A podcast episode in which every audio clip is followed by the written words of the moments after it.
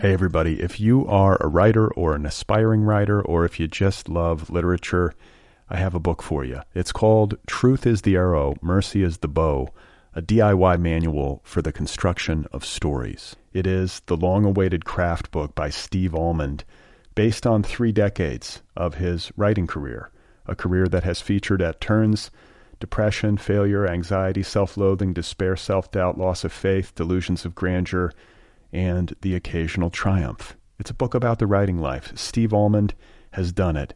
He has embraced it, the full catastrophe, and he has lived to tell about it. The Boston Globe says, quote, This isn't just a book about writing, it's a book about honesty. And Richard Russo calls it, quote, one of the best books on writing I've ever read. It's also the funniest by a country mile. Once again, it's called Truth is the Arrow, Mercy is the Bow, a DIY manual for the construction of stories by Steve Almond, available from Zando. Go get your copy right now, wherever you buy books. This episode is brought to you by Shopify. Whether you're selling a little or a lot, Shopify helps you do your thing, however you cha-ching. From the launch your online shop stage, all the way to the we just hit a million orders stage. No matter what stage you're in, Shopify's there to help you grow. Sign up for a $1 per month trial period at shopify.com slash special offer, all lowercase. That's shopify.com slash special offer. This episode of Other People is brought to you by the UCLA Extension Writers Program, the largest open enrollment creative writing and screenwriting program in the nation. At UCLA Extension, you can take courses in novel writing, short fiction, memoir, personal essay, poetry, playwriting, writing for the youth market, publishing, you name it. And you can also take screenwriting courses, both feature film and television. The various classes are taught by top level instructors who have actually walked the walk, publishing books and producing films and television shows. The program features almost 500 courses annually, both online and on site, at beginner, intermediate, and advanced levels, with evening, weekend, and daytime options as well. The program also features certificate programs in feature film, television writing, fiction, and creative nonfiction, manuscript and script consultations, writing competitions, free events, nine month masterclasses, mentorships, scholarships, and friendly and knowledgeable advisors. For more information, call 310 825 9415. That's 310 825 9415 or visit them on the web at uclaextension.edu slash writers or check them out on Facebook and the Twitter. This is a writer's program. You can learn to write better. Go and do it. Oh my God. You are not alone. You have found other people. You and I have a friend in common. Every stupid thing that a writer could do, I've done. I think it's really beautiful. Jeez, dude, what a struggle, you know? It was incredible. You know, it's like your head exploded seeing what was really there. And now here's your host, Brad Listi. Just one person at just one time. Right. Okay, Right. everybody, here we go again. This is it. This is other people. This is about people who write things. This is about things that people write. Thank you for being here. Thanks for tuning in. It's uh, currently nighttime, and I'm a little bit fatigued. Uh, I'm a little edgy. I feel, uh, I guess you could say, a little slap happy. I had one of those days uh, where I got some work done. I got words on the page. I made a little progress, uh, yet something isn't quite right. Like something doesn't feel quite right. Uh, I can't really articulate it that well. I feel like I've got some characters perhaps who aren't fully three dimensional yet uh, in this book that I'm working on. Uh, I've got uh, plot issues perhaps, and I also feel like uh, possibly 85% of my writerly existence can be defined by uh, plot issues or the fear of having plot issues. Otherwise, I had kind of a weird week, chronologically speaking. The 4th of July on Wednesday, right in the middle of everything, that sort of messed me up. Uh, you know, because you have this holiday midweek and then it's over, and then you have uh, the rest of the week. And uh, it kind of made Wednesday feel like Sunday, and it made Thursday feel like Monday. It made uh, Friday, uh, to a bit of a lesser extent, feel like Tuesday. And uh, it just sort of messed with my rhythms. And holidays have a tendency to do that, and I think that's why they frustrate me a little bit. You know, I tend to be opposed, or not opposed, but just frustrated by holidays, uh, which I think I've said before. And you know, don't get me wrong, I'm glad for the time. I like having a little time off. I like to relax. I like to hang out with friends. I would just prefer to choose uh, when that time happens.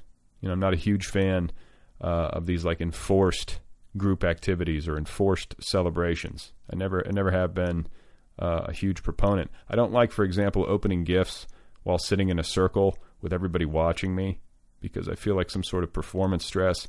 You know, what if I don't like the gift and that kind of thing. Uh, and, and at the same time, I don't like watching other people open gifts. I find that stressful as well. Uh, and I don't like being told uh, that today is a day that we've all got to wear certain colors and do certain things and act a certain way and so on and so forth. Uh, but I might be overthinking it, which is what I do. Hey, everybody. If you are a writer or an aspiring writer, or if you just love literature, I have a book for you. It's called Truth is the Arrow, Mercy is the Bow, a DIY manual for the construction of stories. It is the long awaited craft book by Steve Almond, based on three decades of his writing career, a career that has featured at turns depression, failure, anxiety, self loathing, despair, self doubt, loss of faith, delusions of grandeur, and the occasional triumph. It's a book about the writing life. Steve Almond has done it. He has embraced it, the full catastrophe, and he has lived to tell about it. The Boston Globe says, quote, This isn't just a book about writing, it's a book about honesty. And Richard Russo calls it, quote, one of the best books on writing I've ever read. It's also the funniest by a country mile. Once again, it's called Truth is the Arrow, Mercy is the Bow, a DIY manual for the construction of stories by Steve Almond, available from Zando. Go get your copy right now, wherever you buy books.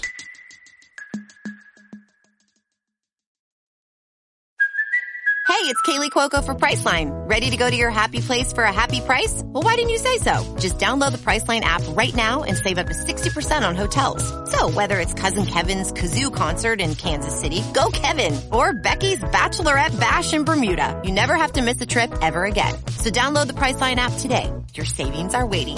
Go to your happy place for a happy price. Go to your happy price, Priceline. Uh, anyway, my guest today is Seth Greenland. He is a writer, he is a playwright, he is a screenwriter, very accomplished guy. Uh, the Bones, his debut novel, was published by Bloomsbury in 2005.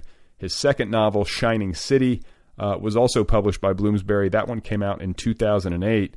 And now his latest novel, The Angry Buddhist, is available from Europa Editions. The Angry Buddhist. That pretty much says it all. So uh, let's get right to it. This is me right here talking to Seth Greenland about anger uh, and Buddhism and some other things as well. Uh, I'm, I'm a lot less angry than I used to be.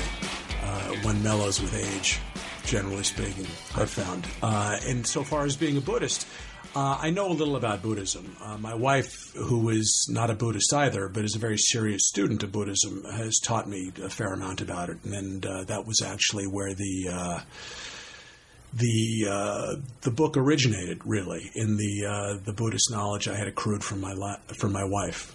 Okay, so because it's interesting to hear you split that, because I feel the same way. Like I always, I always say that if I had to lean one way in, in the direction of an organized religion, I would lean Buddhist. Like it's the most, it makes the most sense to Mm-hmm. me.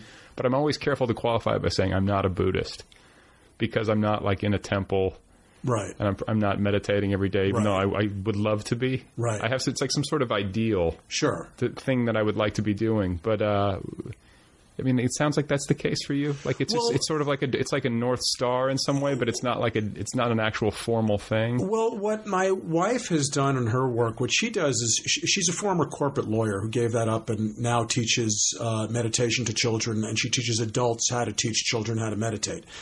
And the way she did that was to uh, take Buddhist practices, which she studied extensively, and uh, develop a secular approach to these practices. So without uh, the religious component that one finds in Buddhism, which of course is a religion, although some people will tell you it's not. I firmly believe that it that it is, and uh, and it's called mindfulness when it's when it's uh, propagated in the West by all these people who are doing it now, and. Uh, what I've learned is uh, how to use these techniques in my day to day life in a way that uh, enables me to deal with some of the uh, the more difficult feelings that arise uh, each day. So take so take me through it. Let's say you get angry. Like like wh- how do you like you know just use well, like for, an- I mean, for example, you know, you you are standing in line at the post office, and uh, you've you've been waiting twenty minutes already, and you find that the guy in front of you has uh, six hundred envelopes. He intends to put stamps on each one of them. uh, they're all going to different places, so they require different postage. Right. And you're going to be standing there for another hour while this idiot figures out what he's got to do, and uh, I can't deny that I won't have feelings of incredible anger arising when that happens. But because uh, I can use these practices now, I can manage my anger in a better way than uh, I might have done in the past, where I really might have had a, an urge to just you know beat the crap out of the guy. uh, now I could kind of watch that urge rise, uh, observe it, and let it drift away. and so that, and you do that just by like focusing on the breath. And is that what you do? Like, what are the mechanics of it? The mechanics are you focus on a physical sensation, and the breath is the easiest part. You could focus on the soles of your feet, the palms of your hands, you could focus on your elbows or the top of your head. But the easiest thing to do, because it literally calms you down, like I'm doing right now, is you focus on the breath. Just in slowly, out slowly, and your actual blood pressure will be will be affected by that. It's a remarkable thing. It's a physical transformation, and I, by the way, am hardly a guru of this, nor do I pose as one. And I, I'm a, you know, there's a, an expression in Buddhism, beginner's mind, which is uh, the, the person who knows nothing but approaching the teachings with an open heart. And I think f- forever I'll be somebody who has beginner's mind because I don't think I'll ever become a master practitioner.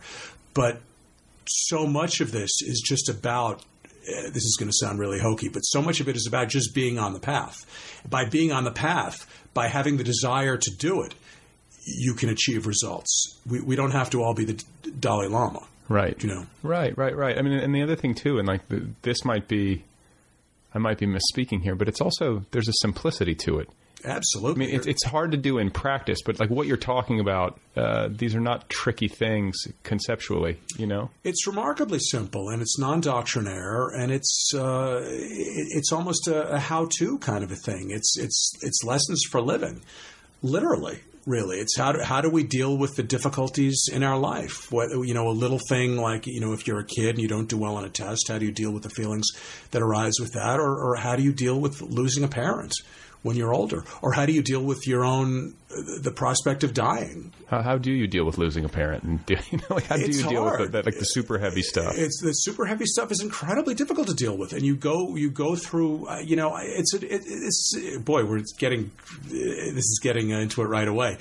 Uh, you deal with it by experiencing it, knowing that it will pass, and trying not to become attached to it. I lost my father a year and a week ago. It was one of the most difficult things I've ever gone through, and I'm still going through it. But I'm much better now than I was uh, 11 months ago, or even six months ago, or even three months ago. And it's important to recognize, and this is one of the things that Buddhism teaches, is the temporary nature of all things.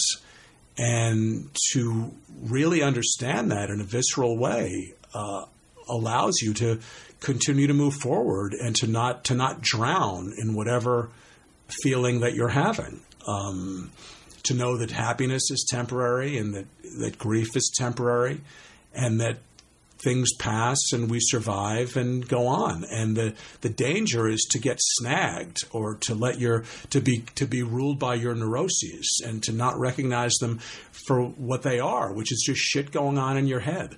And everybody's got that, and it's important to understand that that never really stops. I think a beginning meditator will sit down and be astonished to find that they just can't stop thinking they can't stop at all. They've got a melange of thoughts bouncing around in their head, it just seems endless. And of course, it is endless. And what you develop as you develop a meditation practice is the ability to stand back and to observe the thoughts and to watch them and to see them rise and to look at them and to examine them and then to see them pass. And then something else arises. And it's an endless process. And when, when thoughts aren't arising anymore, unless you're just a perfect Buddhist master, I think it means you've died. Right. Well, that's the thing too is that I feel like sometimes like the initial conception of meditation uh, for people who are just entering it or who are on the outside looking in is that it's about cessation of thought. It's and people get yeah, people get frustrated. They're like, "I'm doing it wrong. I'm still thinking." You know? No, exactly, exactly. And of course, you can never stop thinking. Particularly, you know, guys like us, people who do what we do, creative people, and not and not really just creative people. Really, I'm sure accountants too will always have numbers running through their heads. Some, something's always going on. It's the nature of being human, and it's it's how do we deal with what can be these overwhelming interior lives that we have, and meditation is a terrific way to deal with it. For a lot of people, it's prayer. Prayer is is great uh, for for the certain kind of uh, person who wants to embrace God and have God play a role in their lives. Uh, I prefer meditation. I think it's uh, and what's great is if you are a religious person and and you believe in God and you have that practice, then you can still meditate. It doesn't deny God to meditate. Really, anybody can do it. The most Christian Christian or the most Jewish Jew or the most Muslim Muslim or the most Buddhist Buddhist. The, and I speak of the Buddhists who are practicing the religion, not just the ones who are meditating. But what's amazing about meditation is truly anyone who's sentient can learn the practice and it will help them. So, how often do you do it? Every day. Do you do it every I day? don't necessarily sit in the cushion every day, but I live this. Okay. So, like walking meditation? Absolutely. Yeah. Absolutely. When I hike and walk my dogs, when I sit at a stop sign, do you know it's funny because I've become technologically addicted, frankly, to the point where I think I'm about a week away from the Betty Ford Center. and and I'll reach for my iPhone to check my email, and that's a great cue to just take a breath. Right. Really. I've I've heard that too. Like when the phone rings, just consider Yeah. it a bell. No, it, no, it's exactly right. That's a great uh, a great formulation. Another one is every time you put on your socks, take a moment. Remember that that sock moment in the morning. Right. You know, but just to slow down, feel what's going on inside you and around you, even if it's only for 10 seconds, but just get the sensation and then go forward. And it's, uh, I think it's a pretty efficacious way to live. And then what about writing? Like, what about work wise? Like, how do you think? Because I've always, you know, to me, it makes some sense. Um, not only for all the reasons you just discussed, but also because of the, the, the such strong similarities with what you have to do as a writer. You have to sit there, and you have to sort of weather the storm, the barrage of thought, and get yourself into um, a creative mode of being. Like, do you, am I off track there? Does it, do you find that it informs your work or helps your work at all? It helps my work in that it gave me a subject for my last book. Uh, so it helped my work in a very significant way in that sense. But in terms of my day to day approach to trying to be mindful in my life and writing, um, I wish I could say that I saw some kind of connection and that it helped me, but writing is such a uh, a stormy internal process, and the whole idea of attention on your work to me is I, there's a wrestling match that goes on in my head whenever I work, and it's always gone on for the entire time I've been a writer, which is my whole adult life. And uh, my practice in mindfulness has not affected it one way or another, really. Do you know if you do what you and I do, uh, you you have to have terrific powers of concentration to begin with. Uh, just to sit there and face the blank page or the screen or whatever mode you use to work. Uh, and I, I only wish that uh, my ability to concentrate in in life, which is greatly improved with mindfulness, uh, carried over into my writing, where where I really fight the uh, the need to just do everything, whether clean the garage or my desk or walk the dogs. Check the check the e- goddamn email. Yeah. Every oh, it's crazy. It's crazy. The the, inter- the internet has has really uh, been a uh, just a bane in so many ways. It's so many ways, really. I, Ha- Have you heard of that uh, that software that like blocks you out of the internet? I don't have the ability to do it. I Yeah. just, yeah, I haven't gotten there yet. It's, I was talking to my daughter about it just the other day, as a matter of fact. And you know, I have all these excuses why I haven't done it because a lot of times you'll want to check a fact and you go Right. on the internet and that kind of thing.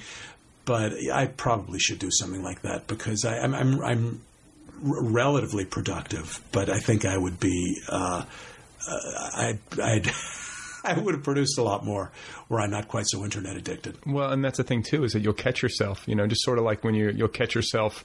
Uh, getting tangled up in thoughts or whatever when you're sitting there on the cushion or wherever you are. Uh, if you're, uh, you know, all of a sudden you're working on your novel and all of a sudden like five minutes have gone by and you're like three pages into the web and you're like, how the fuck did I even get online? Oh, absolutely. Yeah. Yeah. it's crazy. And, and, and it's, unfortunately, it's given us that out. We can go down, you know, the web, it's like, the, it's this kind of abstract games of chutes and ladders that we play Right. with ourselves, where what you really should be doing is getting from this paragraph to the next paragraph in a, in a, in a pleasing way when you're just checking what's on slate.com or what your Amazon ranking is. it's, it's insane and, and so bothersome and embarrassing. I shouldn't even be talking about it in public, quite frankly. No, we need that. We need it because I feel the same way. I think there's a lot of people listening who probably can relate. You know, it's Yeah, I think I think writers uh, th- th- there needs to be a support group for internet addicted writers. The only trouble was it would have to be be meeting, I think, in the Staples Center, probably. right in this so- town at least. So many of us, it's crazy. So now, what do you think about? Um, I mean, the, the the book is called "The Angry Buddhist." So um, you, know, you know, there's something satirical happening there, and I think that especially in uh, maybe especially in Los Angeles, I think San Francisco might also qualify. Um, it, it can. th- There is opportunity for mockery where you have. Um, you know, a certain kind of quote unquote spiritual person. Do you know what I'm saying? Who has all the trappings? They have all the latest gear. Do you know what I'm saying? I like, do. like, was that any part of the root of it for you? Well, the, to, first, I'd like to correct an impression that s- certain people have, which is that the it's a, the title is satirical in any way, or that it, it makes fun of Buddhism.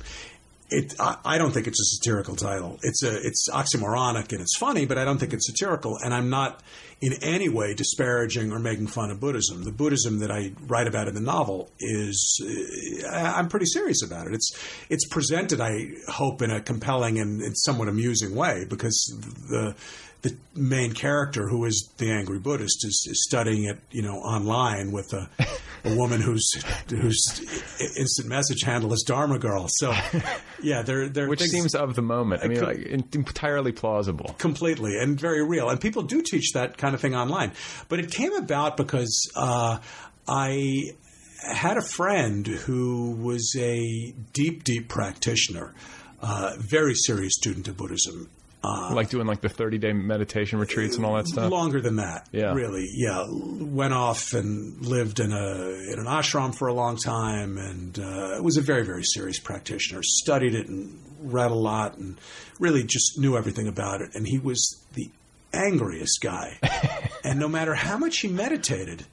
He couldn't get it. He couldn't get away from his anger. He could not outrun his anger. Oh, God. It was like a shadow Yeah. that he just, no matter the harder he ran, the closer his anger would stay with him, it seemed. Right. And uh, my wife and I would talk about this guy, and my nickname for him was the Angry Buddhist. and this was years before I had the idea for the book. Right. And it was just a phrase that, that popped into my head, and I thought was just a, a perfect description of, of this guy. So what? I mean, that's that frightens me to think you can go to an ashram, you can do all this, you can do all this hard work, and the anger's still there. Like, Absolutely. How do you deal with it? you Well, know? it's about, as we were saying before, it's really about shifting your perspective. You, if you're an angry dude, you're you're an angry dude. It, that's not going to change. What's going to change is how you deal with your anger. right. Really, can you cope with what happens to you when anger arises? Uh, we are who we are. We can't get away from that. It's fundamental to our DNA, really. Uh, what we can do is find means to compensate for our deficiencies. Uh, I think that anger, look, there's righteous anger. When Bush was president, I was angry a lot. I felt it was very justified. Sometimes I get angry, and it's not so justified. Little things will get me angry, day to day things. Um, I'm a lot less angry than I used to be, but I have anger and it comes up at things that I wish it wouldn't come up at. And uh, because of these practices, I have gotten better at, at dealing with it. And it's interesting because you find in social situations, perhaps where years earlier I might have taken the bait and risen to an argument, I'll be able to step back now and watch myself and watch that feeling rise within me and maybe not have to get the last word and maybe not have to contradict that person and maybe not have to be the one who's right. And I'm still the same guy. Uh, it doesn't mean I'm still right. I mean, no. What I mean to say is I can still be an asshole in my head, right, but better that I not be an asshole in this encounter. right. Really? And speak it. Yeah, exactly. I mean, what's great is it, it helps you deal with all these rough things that you have going on inside you because we can be very charming on the surface and inside us sometimes we're considerably less charming. And what this kind of thing does, whether it's Buddhism or secular mindfulness, is it does allow you to deal with what you've been dealt by the universe in terms of your DNA. Right. Right. I mean, yeah, it gives you a method of recourse because some people just genetically get dealt a, a, a, rougher hand of cards. Sure, sure. Know? And also, look, there are people who've had really rough upbringings. They've been they've been abandoned, or they've been abused, or all kinds of shitty things have happened to them. So they've got a really uh, complicated in, interior landscape, and these kind of practices are very helpful for that kind of person. You know, it's so often when someone turns to God, it's for those kind of reasons, and uh, for me, the, the, mindfulness piece is a uh, is I, I won't say a substitute. It's something else. It's how I choose to deal with this kind of thing. And and um, I was reading on the nervous breakdown actually an interview you did with uh, I'm going to script the pronunciation of his last name. We'll call him Gary. Gary, yeah, Gary Percesepe. Uh-huh. I think that's how you pronounce it.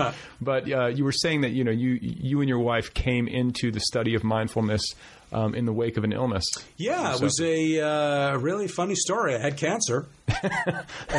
Hilarious. and uh, that was it was pretty dire. It was about uh, nearly twenty years ago, and uh, my wife was pregnant, and we had a two year old, and I was oh. given a diagnosis of stage four lymphoma and uh, didn't really know how to not freak out, you know, uh, which I think is a natural reaction. And I had heard that uh, meditation uh, might help. I think somebody suggested it to me. I can't remember who.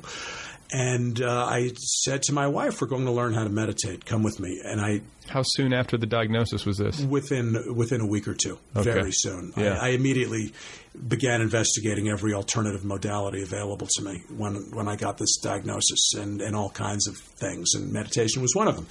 So we went to the Zen Center in New York City, and uh, and Zen Buddhist meditation is the strictest form of meditation. It's sitting on the cushion with your back ramrod straight, and they really don't fool around. And I had that's had, the Suzuki.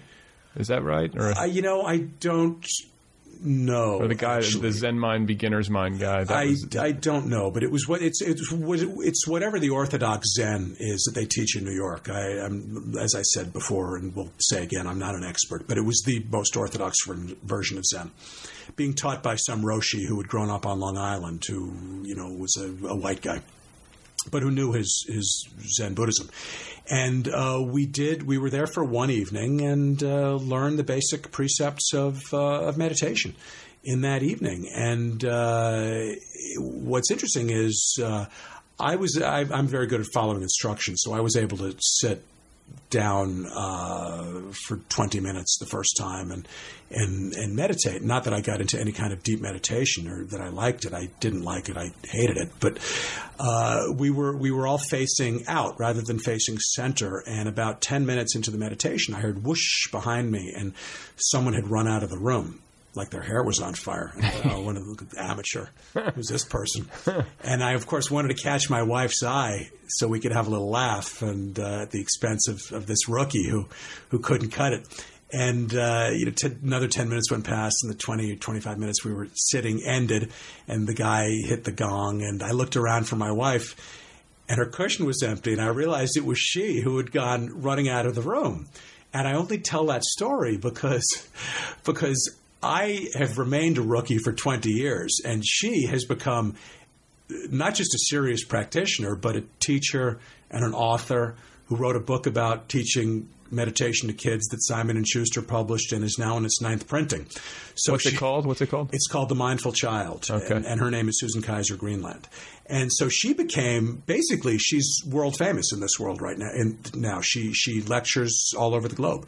And and I'm of course the idiot that I always was when it comes to this, but I go at it in my in my way. And uh, Susan, on the other hand, is truly an expert. But we it all began at the same place in my practice and her practice, the same evening in Manhattan that two decades ago. Wow! And do you feel like that helped? I mean, obviously that that was beneficial in terms of recovery. Oh, absolutely. You know, I, I can't say that it was beneficial biologically, but it was certainly beneficial in the sense that it helped me to stay calm in some incredibly difficult situations. Uh, You know, stuck with needles hundreds of times, uh, being in MRIs, you know, which is like being stuck in a lead pipe for for you know half an hour when Yeah. they're taking pictures of your guts. Uh, just all the stress and strain that goes with thinking you might die when you're you know 36 years old. Oh my God! So, uh, what kind of perspective did that give you? You know, because I'll just tell you from my perspective, and I think from a lot of people who haven't gone through something like that, you imagine that if you did, like maybe you would get something from it. Like if if you had it and then you survived it. Do you, know what I'm saying? Do- well, you get a lot. I mean, it's funny because people I've heard. I, I read all the cancer literature. That was one of the ways I dealt with was by reading everything that had been printed, and uh, so many people would say, "Oh, you know, I'm." The, the survivors, not the dead people, because they can't speak, but the survivors would say, ah, "I'm glad I had cancer. It taught me a lot." Well, I'm not fucking glad I had it. it was a horror show. Yeah. I wished I'd never had it right. it was really terrible experience. Uh, and mine wasn't even that bad. It wasn't like I had to have a bone marrow tra- transplant or something like that. But I had a lot of chemotherapy, and I was hospitalized a couple of times, and it was it, it got pretty dodgy there. So it was a, it was a rough experience. And what I brought out of it was. Uh, Perspective and appreciation. Uh, perspective in the sense that um, you know, it was hard for me to take certain things seriously after that. Yeah. Um, you know, I was in a meeting, uh, at a pitch meeting at an agency, a big Hollywood agency, a couple of years ago. Uh, uh, an actor client of theirs and I were doing a pilot, and the agents wanted to hear it beforehand. And we're sitting around this big agency table, and seven or eight agents are facing us. And one of the agents says to me, don't be nervous. You know, that, that subtle way that sometimes somebody will try to undermine you. you know. Right, yeah. Don't be nervous, Seth. And I'm thinking, dude, I'm not fucking nervous. Don't worry about You me. want to see nervous? You know? Don't worry about me. and it it gave me that perspective, which has been, and that has been a gift. I mean, I don't buy that cancer as a gift crap, but but that was a gift, and and I've had that perspective for twenty years, and I. Look, occasionally you lose it and you, you'll sweat something stupid because you're human and none of us ever totally change. Right. But but my perspective is is one now of somebody who's been through a really really difficult uh, thing, and I understand that most things are uh, we'll just get through. Yeah. Really, you smile and take a step and. And, and and get through it, and so it's hard for it's hard for me to sometimes listen to people complain about silly things, and and also it's it's hard for me to I'm not good at small talk. And, and I find the older I get, the worse I get at small talk. Actually, uh, the friends I have are based on the uh, the ability to have conversations about uh, Actual stuff. actual stuff, and not that we can't talk about movies or a TV show or that kind of thing. I mean, we can certainly talk about trivia too, but but it's got to be in the context of talking about something that's uh, that's compelling in in, in uh, a deeper way. Really, Well, and then what about like? Well, I don't know. I mean, I, I just feel like uh, you know, especially since it's an election year, and I'm thinking socially and talking about stuff that's really substantive. Um, uh, political conversation. Uh, and politics is kind of at the, you know involved with your book, but like when you get into political conversation, like how do you deal with that? Well, that's a that's actually that's a terrific question because I find that I'm I'm a progressive. I, I support President Obama. I think he's done a remarkable job under incredibly difficult circumstances. So let me state that in front. But when I hear people talking about how oh, everything's going to go to shit if Romney gets elected and the Supreme Court justices he's going to appoint are going to be a disaster. Eh, Well, that's all true.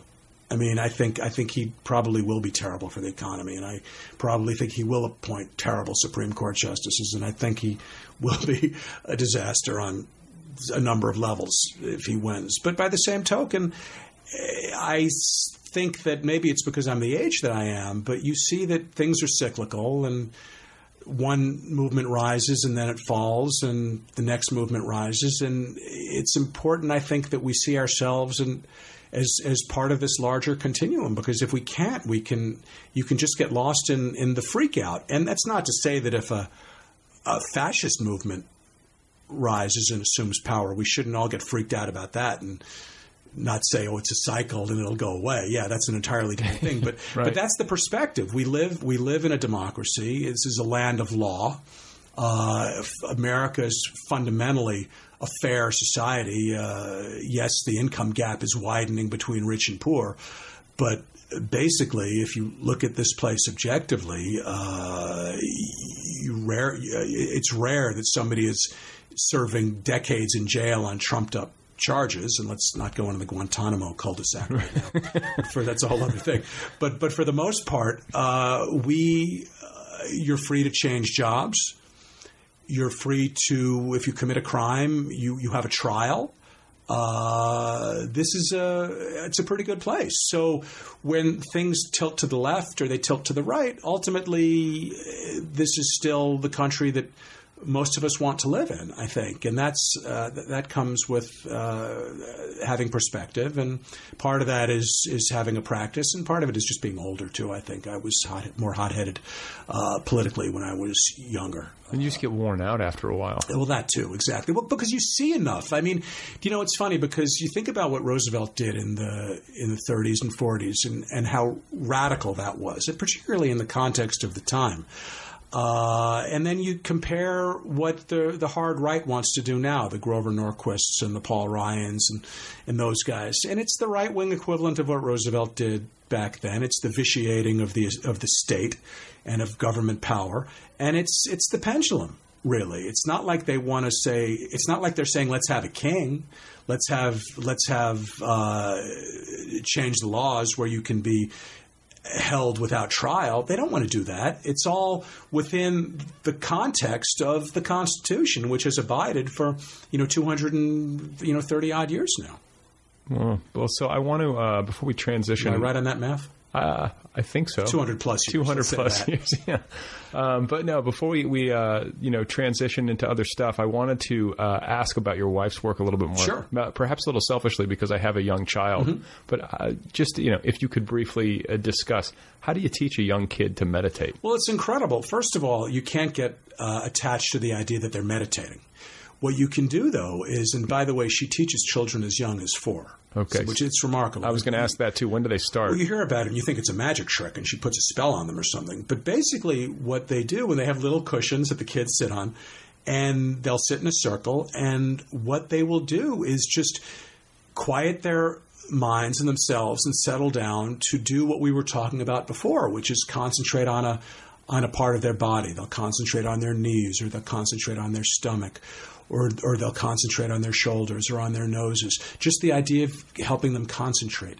That's what she does. And if they can sit there for 30 seconds or for a minute or a minute and a half or 2 minutes in quiet, well, are they meditating? No one knows. And sometimes it can go longer than that. She can get 4-year-old kids sitting for 5 minutes sometimes, which you know you've got a young kid, you know how extraordinary that is. Right. And and it's it's I think the problem is when you attach to the idea that they have to be meditating. What they really have to be doing is being aware of what's going on inside of them and around them in a quiet way. They have to be attending to it. If they're doing that, that's what you want them to do because that will lead perhaps to a meditation practice when they're older, but more importantly, will lead to them being better people, better in social settings, and better with themselves. Right, right. And then, okay, so with your children, did it did it did it take? Like they meditate? Yes, it took. Neither of them sit on the cushion, but they are both remarkably self-contained, calm people, and I'm convinced it had to do with the example that Susan set for them around the house. Um, I think it was there was a a bit of the. The, you know the, the cobbler's children go shoeless because both both of our kids really pushed back actually and didn't didn't particularly want to do it and didn't take to the idea of having a formal practice but I see how they carry themselves and I see how they function and I know they got a lot through osmosis and of course Susan did sit with them and taught them and that's not something they like to talk about uh, and I don't try to engage them on the subject but again I do see it in their behavior Sure, sure. Um, okay, so let's get to you. I'm interested to know where you're from. Like, what's the, like what's your uh, you know your childhood I grew up in Scarsdale, New York. Uh, I went to public school there, Scarsdale High, and uh, very typical suburban upbringing. I, Where, where's Scarsdale? it's 20 miles north of New York City, Okay. Uh, near Cheeverland, but with more Jews. Okay. Uh, Cheever lived in Ossining, and uh, we were not as close to the Hudson River. We were further uh, west. West or east? I have my geography. We, at, at any rate, we were further away from the river. sure. Um, but uh, as I said, pretty typical uh, suburban upbringing. I, uh, you know, played basketball, baseball, football. I read a lot. I was a reader from an early age. Um, I was a social kid. Uh, ran around uh, with my friends. Um, there were woods back then. We'd play in the woods. I mean, it was very, it was as Tom Sawyery as it could get in the suburbs. This was before there was rampant development everywhere. So there were swaths of woods. That's what I had too when I was growing up. Where were you? Where are you from? I was well. I'm thinking in Milwaukee. I, I Uh-huh. split my childhood between Wisconsin and Indiana, but Okay. in Wisconsin, I just remember like skating on the frozen creeks. No, exactly, you know. exactly. We would skate on the ponds Right. around there, and uh, you know, go hiking along the the. I mean, this is going to sound funny, the Bronx River, which was suburban by the time it got to where we were. Uh, but it was a very, you know, very outdoor kind of a, uh childhood. I was. Uh, not terribly interested in being in school. I think I was a pretty typical boy. Uh, there were subjects, math, science, I wasn't interested in. I think today they might have medicated me, uh, which sounds funny, but I think is maybe is true. Sure. Um, I remember in junior high school getting a particularly bad report card and sitting with the uh, the guidance counselor and my parents who got called in. That's how bad it was. My parents got called in, and I had been labeled an underachiever and I was 12 at the time. I'm a big believer in labeling children. I think that's a really good, It's really healthy to label children Right. because that doesn't stay with them. It's a perfect age yeah, too. that doesn't stay with them for the rest of their fucking lives. to tell a 12 year old he's an underachiever, that's great. Yeah. Just right at the dawn of adolescence, if you can get that label in there. Yeah, you asked me if I still had anger. I'm being mindful right now. Okay, so yeah, thank you, Scarsdale Junior High, for that label. Um, but somehow I overcame that. I persevered and overcame that, and uh, you know, went off to college and uh, was an English major in college and uh, editor of the school paper, and uh, got out of college. And I'm giving you the whole bio as quickly as I can. But where'd you go to? Where'd you go to college? I was an, an undergraduate at Connecticut College, which is a small liberal arts college in New London, Connecticut, Right. and uh, got out. And I thought I wanted to be in newspapers, and got a job as a copy boy at the Daily News in New York City, which was kind of the model of the Daily for the Daily Planet and Superman. It was like a real old school urban tabloid and uh, worked there for about six months realized the newspaper game was not for me and uh, applied to nyu film school and uh, this was uh, the end of the 70s and uh, went to nyu film school and got a degree from there and came out to what about classmates? Were you classmates with like? yeah jim jarmusch was the year ahead of me spike lee was the year behind me uh, And you went- were you in classes with these guys? uh, spike i knew from the equipment room Okay. and Jarmusch was just around.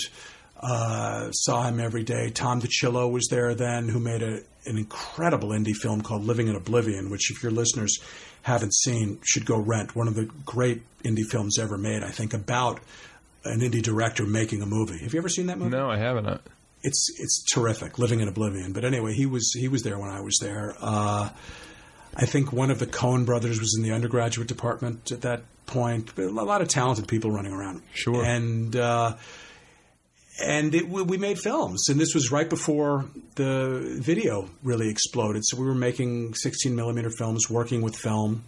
Uh, like like actually cutting physical yeah, film. cutting physical film. I mean, it's like crazy. around- it felt like Mathew Brady. I mean, it was like the Civil War. It feels, it feels like it was 150 years ago. Right. And of course, the Lower East Side was being born as the Lower East Side around that time, and you know the Ramones were playing around the corner at CBGB's, and there was a big, big underground film scene, which was just starting then. I mean, one of the films that Jarmusch made, uh, Permanent Vacation, was one of the first big, really kind of underground movies to get any kind of attention. I mean, there had been underground movies before, you know, Maya Deren and Jonas Mekas and that kind of thing. But Sure. the thing that was coming out of the Lower East Side, which became what we think of now as American independent film, was starting, well, it was ground zero, where at, at NYU at that point. That's a good. That's fortunate timing. Yeah, no, You know? exactly, exactly. And it was a terrific time to be there. And I don't know that any of us really understood what was going on then because New York in the 70s was such an extraordinary place. It was in its way, and I think this more each day with the passing of time, but in, in its own way, it was like Paris in the 20s. It was an incredible artistic scene back then because, you know, the city had gone down the shitter. You know, there was that famous Daily News headline, Ford to City, Drop Dead, when the city nearly went bankrupt. Uh, rents were incredibly cheap, so artists could afford to live there. Uh, it was it was just a remarkably fecund place. I remember seeing a, a play that Wallace Shawn wrote at La Mama that had a cast of 50 people. Uh, rock and roll.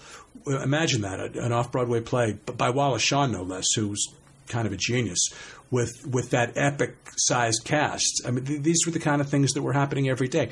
Rock and roll was exploding back then. Punk and new wave, right around the corner from our building, which was on East Seventh Street. So it was this extraordinarily vibrant artistic scene. And so, h- how much of it were you conscious of when it was happening, and how much of it, in retrospect, do you look at and go, "Holy shit, I was there"? I was more holy shit I was there in retrospect because at the time it was just well this was just what was going on Right. and I was 22 so I had no context I thought it was normal Right.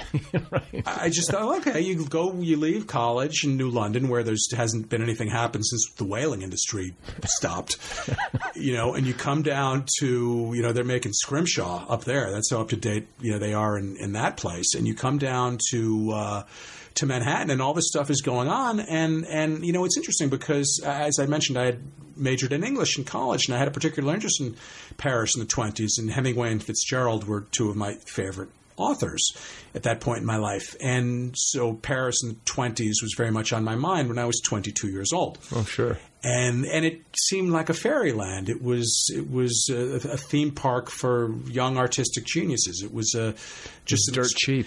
Dirt- no, I'm talking about Paris though. It was almost like Brigadoon. It couldn't be real. Yeah. it was it, it was a fairy tale, and so.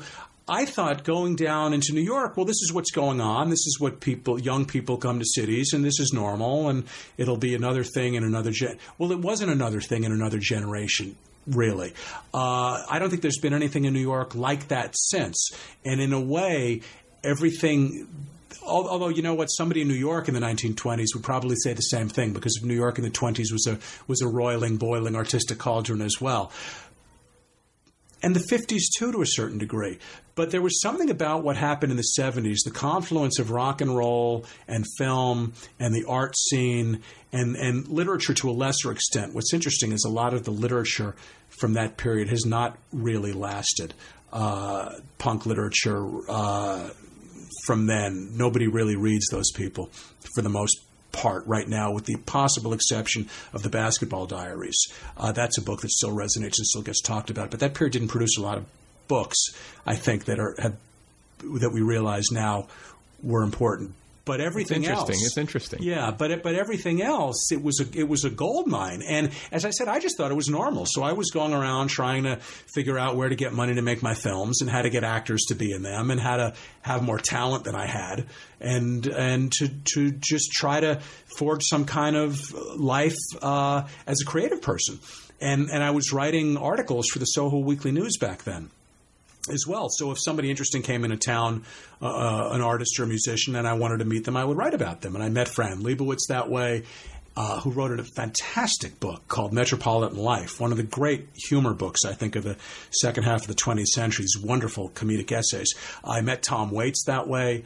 Uh, and, and this is while I was going to graduate school, and I started working as So, wait, well. you met Tom Waits yeah, in New York? yeah, yeah. I wrote about him for the Soho Weekly News. So I met him at the Chelsea Hotel, and we went and got a drink, and I talked to him for an hour, and then I saw him do a show at the Beacon Theater, and he was so extraordinary. I mean, he's such a remarkably talented guy.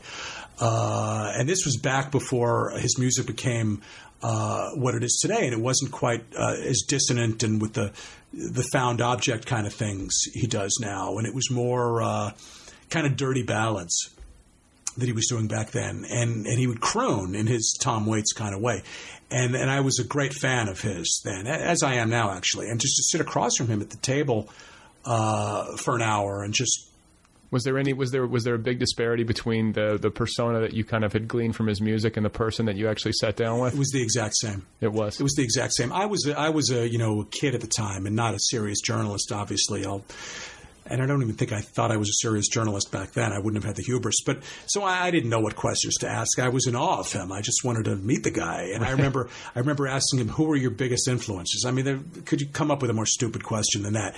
And he said, "Rod Serling and Moms Mabley." And for years, for years, I thought he was pulling my chain. And then I realized that I don't think he was. Yeah. Really. And I could see Moms Mabley in him. You know, I got to be honest with you. I don't know who Moms Mabley is. Moms Mabley was a black comedian who only became famous toward the end of her life. She worked on the Chitlin circuit for years. Okay. She was hilariously funny. And I think maybe when she was in her 70s, she made it onto the Ed Sullivan show. But because entertainment was segregated, no white people knew who she was. And of course, it was a perfect reference for Tom Waits. Uh, and Rod Serling is, of course, Rod Serling. Right. And uh, as I said, I thought it was a joke. And then the deeper you understand what Tom Waits has been doing all these years, you, the more you get that it wasn't a joke at all. But it was a kick to meet him, and it was great for me to have the opportunity to to write about him for this paper, which was kind of a. Uh, a, a, more outre version of the Village Voice, really. Uh, I think they, the people who ran the Soho News, thought they were hipper than than the voice. And some some very cool, talented people were, were were writing for them. And it was for me, it was a great entree into that world. I remember Abbie Hoffman, who was a '60s radical. I don't know how many of your listeners will know who Abbie Hoffman was. She was a very he was kind of the, the, a Julian Assange of, of the 1960s. right, yeah. And and he was being pursued by the feds for something he had done. I forget what it was. Maybe it was a drug bust. I can't even remember. But he was on he was on the lam, and he had a lot of famous friends. And there was a, a rally to to bring Abbie Hoffman back from uh, from wherever he was hiding. He was on he had been on the run for about ten years. And I remember at that at that rally were, were guys like uh, William Burroughs and Ginsberg and people like that. And I covered it for the Soho Weekly News. As I remember, I'm you know 22, 23 years old. And, and I got to meet all those guys, and and you know New York was just a, a nexus of that kind of thing at that point, and it was it was a fantastic place to be in to be young then. Sure. Really. Well, now, and were you thinking that you were going to be a director? Is that yeah, what, that's it was. that was the that was the intent. That was absolutely the intent, and uh, and I, I, did some directing, but life had other plans. Okay, well, what and how did those other plans actualize? Well, I have had since I was very young a facility for writing, and uh, that became my path. Okay, and I mean, did, was there a moment, or was there something like where where was the you know that that juncture where you you kind of pivoted out of the um, you know uh, directorial pursuits and into writing and not only not only writing for the screen but also obviously writing books. Well you know you walk through the doors that open and uh, I came out to California uh, went right after I graduated from school and I got work very quickly. And uh, doing what? I was writing uh, I got hired to write a network sitcom. Okay. And uh, I had met a producer out in New York at a, at a political function, actually, uh, something for People for the American Way. And I got a hold of him when I got out to Los Angeles, and I had written a spec script, and he read the spec script. It was for a show called Cheers, which was new at the time. Oh wow! Okay, gives you an idea of how long ago this but was. Good taste, you know. Yeah, I think it was it was 1982. It was it was 30 years ago. It's amazing when I think back on it. And, uh, and this this producer hired me to write for a show that he was doing, and uh, I never looked back. And I uh, began to do. Uh, I began getting hired to write screenplays, and then to uh, to kind of get my artistic yayas out because I found writing movies for studios somewhat stultifying creatively at a certain point because remember this is the 80s and, and, and I at film school you know you, you, are emulating uh, you know if you're me you're, you're, studying Truffaut and Buñuel and Godard and if it's the Americans it's Woody Allen and Bob Rafelson and Kubrick.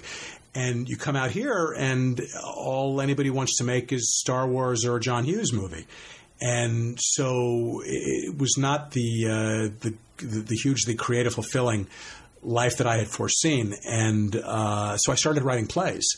And uh, I wrote a bunch of plays, and they were produced in regional theaters. And when I felt I had done that long enough, and I continued working in Hollywood the entire time. Uh, when I was in my 40s, uh, I started writing novels, and uh, I wrote The Bones after I had finished doing. Uh, I had I had been writing on this show for HBO. I'd finished up doing that, uh, and thought, you know, I uh, was an English major. I always wanted to be a novelist somewhere in the deep recesses in my mind that I could never admit exists. And uh, I thought, well, if not now, when? I'd already had one brush with death. Right. I, I didn't want to wait for another. And uh, and then I, I, wrote this novel, and uh, I have been doing that ever since. Okay, so what about you know writing for television? Obviously, has its own discipline uh, mm-hmm. built into it. Like, what about that experience? Uh, informed the writing of the book? Like, did you find when you when you sat down to write a novel,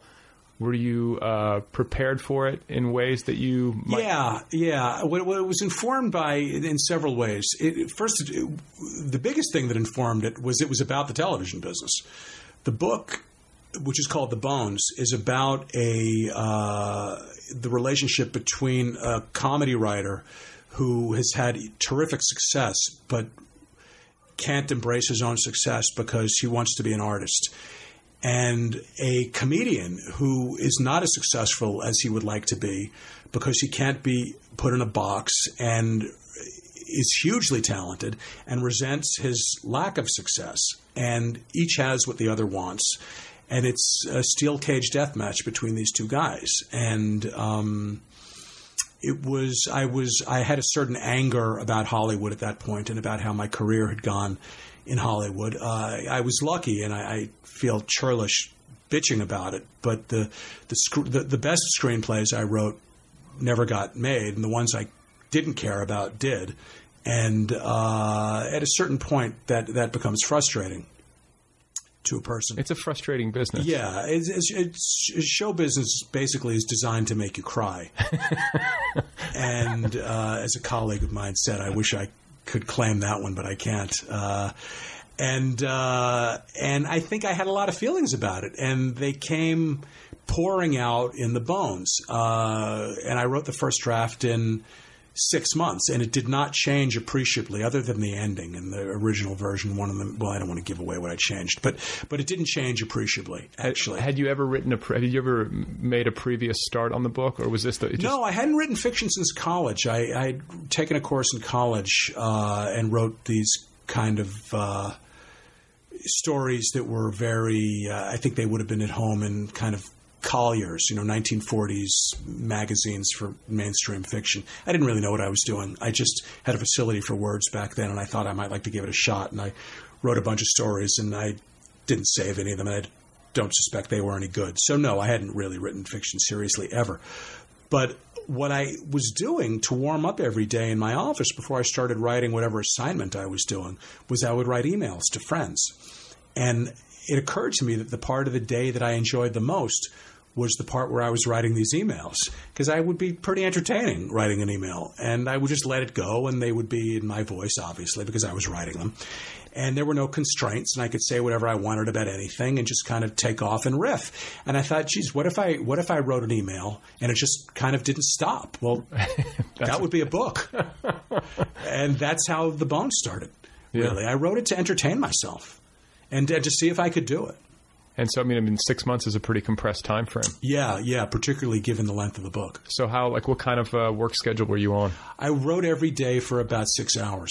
Okay. Uh, without, up, up, early and going, or yeah, yeah, pretty much up early. Those those are my most uh, productive hours of the day, and uh, I would get to my desk. I would take the kids to school. I would go to my desk uh, sit there for three or four hours, take a break to eat, and then work a little bit in the afternoon to you know go over what I had done and maybe push a little bit forward.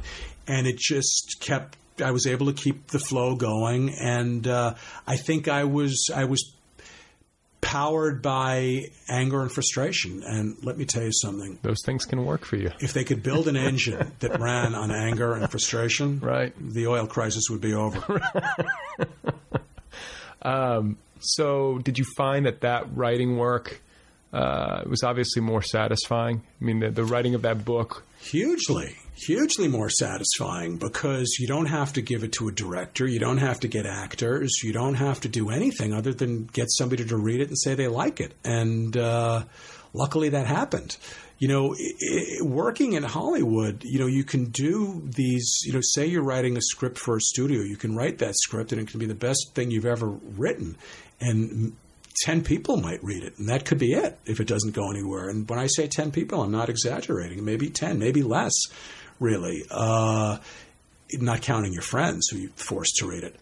uh, it's an incredibly frustrating thing for somebody who has any kind of uh, desire to express themselves. And for me, this is why I became a writer in the first place. Right. So, um, what do you see yourself doing going forward? Like, I mean, is it's going to be a mix? Obviously, you're going to Yeah. continue to work in both. Uh, yeah, I, well, I hope to work in both. Uh, Showtime uh, optioned The Angry Buddhist, and uh, we're in the process of trying to turn it into a series. Uh, I'm writing the pilot, and uh, we'll see how that goes. And in the meantime, uh, I'm about two thirds of the way through another novel. Oh, you are. Yeah. Okay. So, so like, what's your what's your uh, daily? I mean, your daily writing practice is pretty much what it always has been: six Yeah. hours in the six N- hours a n- day. not- it's, I'm not writing as much now. Uh, I get up and I've got a space that I go to, and uh, I'm doing about four hours there uh, most days. And I'll go home, and sometimes I'll work in the afternoon, sometimes not, depending upon where I am. What I find is when I'm closer to the end of something, when I get when I think I'm when I see the barn, yeah. I can gallop and I can I can really go, Go. quickly at that point and go for hours and hours and hours just to get it done because I'm a big believer. I've, I've taught writing a few times and I always teach students finish something. Don't don't kill yourself just to make every word perfect and, and, and act like you're carving stone. Get a draft. Right. You know, and then work with that draft because you're going to do 10 or 20 or 30 more drafts anyway. Right. So get to the end of that one. And so what I'm trying to do now is get to the end of the draft of, of what I'm working on. And how many drafts? You said you usually go through like ten drafts. Oh, the? Angry Buddhist was at least 20 drafts. Okay, oh, because like you're dealing with a large cast of characters, Yeah. and you ha- and you have like you know a fairly intricate plot, and you've got to resolve all these different characters in some way. How do you do that without making yourself completely nuts? It's hard. it's it's it's difficult because Yeah. you know you need to pick up. I mean, say say you're on page 260, and maybe it's a 350 page book. You've got to take stock of exactly where each character's emotional life is at the moment you resume on page 260 after having left off at four in the afternoon the day before and gone home and seen your wife and had dinner with your kids and watched TV at night or gone to a movie or seen friends or whatever you've done and gone to sleep and gotten up in the morning and read the paper and walked the dogs and then gotten in the car, driven to your office, sat at your desk, booted up your computer, and there you are on page 260. Where was I? Right. And you need to completely reorient. Well, no, it's how much of your time is spent because like I I go through this where I'm like, God, I just worked for five hours, but I would say three of it at least was spent just sitting there. Oh, absolutely. Just absolutely. staring. but what I tell myself, and maybe this is facile, but but I do think that if if you're a writer and that's what you do, uh, you're working all the time. Basically, whether or not you're sitting at a desk. It's, you were asked me earlier about my meditation practice, and I said, well, it's not confined to the cushion.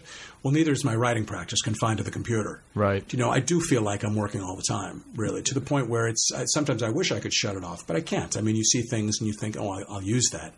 Mean, and do you have a certain? I mean, with that in mind, do you have a certain confidence that, like, when you reach an, uh, an impasse in the creative process with a book, or you get somewhere plot wise where you're like, I don't know where else to go from here, do you, do you say to yourself, "We'll just keep trying," or just keep sitting there? It's going to come. Yeah, yeah, and because I do other things, sometimes I, I'll put things aside. When I was doing uh, the Angry Buddhist, I was working on a television show at that point, and there was a time where I was doing both, and there was a time where I couldn't do both, and had to put the Angry Buddhist in a drawer. So it was. Uh, it's. Uh, uh, I forgot your question.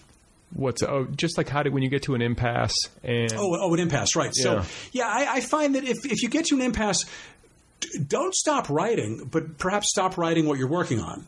You Write a, write a, a blog piece or work on a short story or a poem, mm. even. it's like or- work sideways. yeah, kinda. exactly, exactly. Just keep keep the muscle moving.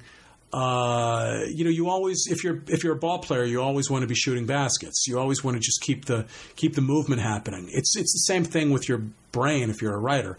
I think you want to keep you want to keep things moving, keep the flow going on, even if even if the novel isn't happening that day. You know, look, entire weeks go by where I feel like, and this isn't when I'm working on a television show. Entire weeks go by where I feel like I, I'm not doing anything good. That'll happen really. I mean, I'm I'm not uh, one of those Anthony Trollope kind of writers who can sit down before going to the post office to work every day for two hours and it's all good and all going to be published. I wish I was like that. Right. Uh, no, I can get lost in a cul-de-sac and it can go on for quite some time. But I always will keep returning to it and keep returning to it. And so far, I've managed to finish a lot of a lot of material. Okay. Um, and how did you get your blurb from Larry David? I got to ask you because people want to know. uh, he's an old friend of mine. Yeah. Just Yeah. back in the back in the day. Yeah, he and I have known each other a very long time, so that was that was not a cold call or something Uh, okay. editor did or anything like that. He didn't. He didn't just decide to bless you out of the kindness. You No. guys know each other. No, that is not how it works. I was going to say. no, You know. no, it's I, I've when I was starting out, I tried to get blurbs from some very famous authors, and they all ignored me. Yeah. What's it? That's that's a icky part of the whole process anyway. Having No, to exactly, ask. You know. exactly. It's it's never fun. So it's good to go to people that you actually know. No, exactly. but you you've done very well in the blurb department yourself. I got lucky. I got lucky, but I mean, I think it takes a little of that. And I also should, you know, I should say that once you've had to go out with like your hat in your hand looking for blurbs, and you know, I think a lot of authors um, take what I would consider like a healthy view of it, where you know you got to help out because everybody needs help. Oh, at some absolutely, point. absolutely. You know. And I think yeah, and I've I've usually have blurbed when asked, and uh, it's interesting. I have a one quick blurb story is uh, when I wrote the Bones, I wanted Nick Hornby to blurb it because I thought, well, he'd be perfect. It's uh, a book that has comedy in it. That's a also a serious story, and he was a, an author I like. And uh, I wrote him and asked for a blurb, and he he wrote back the nicest letter telling me why he couldn't blurb the book. I almost would rather have that than the blurb. Right, you're like, can I Actually. can I actually excerpt this letter and just Yeah, put it on the jacket? I just thought that he took the time was lovely. Yeah, yeah. I mean, there's Actually. different there's different ways of doing it, but I mean, it gets tricky too because you you want to like you know sometimes you're really busy and you're trying to give a good blurb, but you're not like there's an authenticity issue. Well, there's that, and there's also, I mean, most writers are terrific readers, and you're, all, you're reading for yourself usually. To just stop and read the book of somebody you've never heard of because they've asked for a, for a blurb.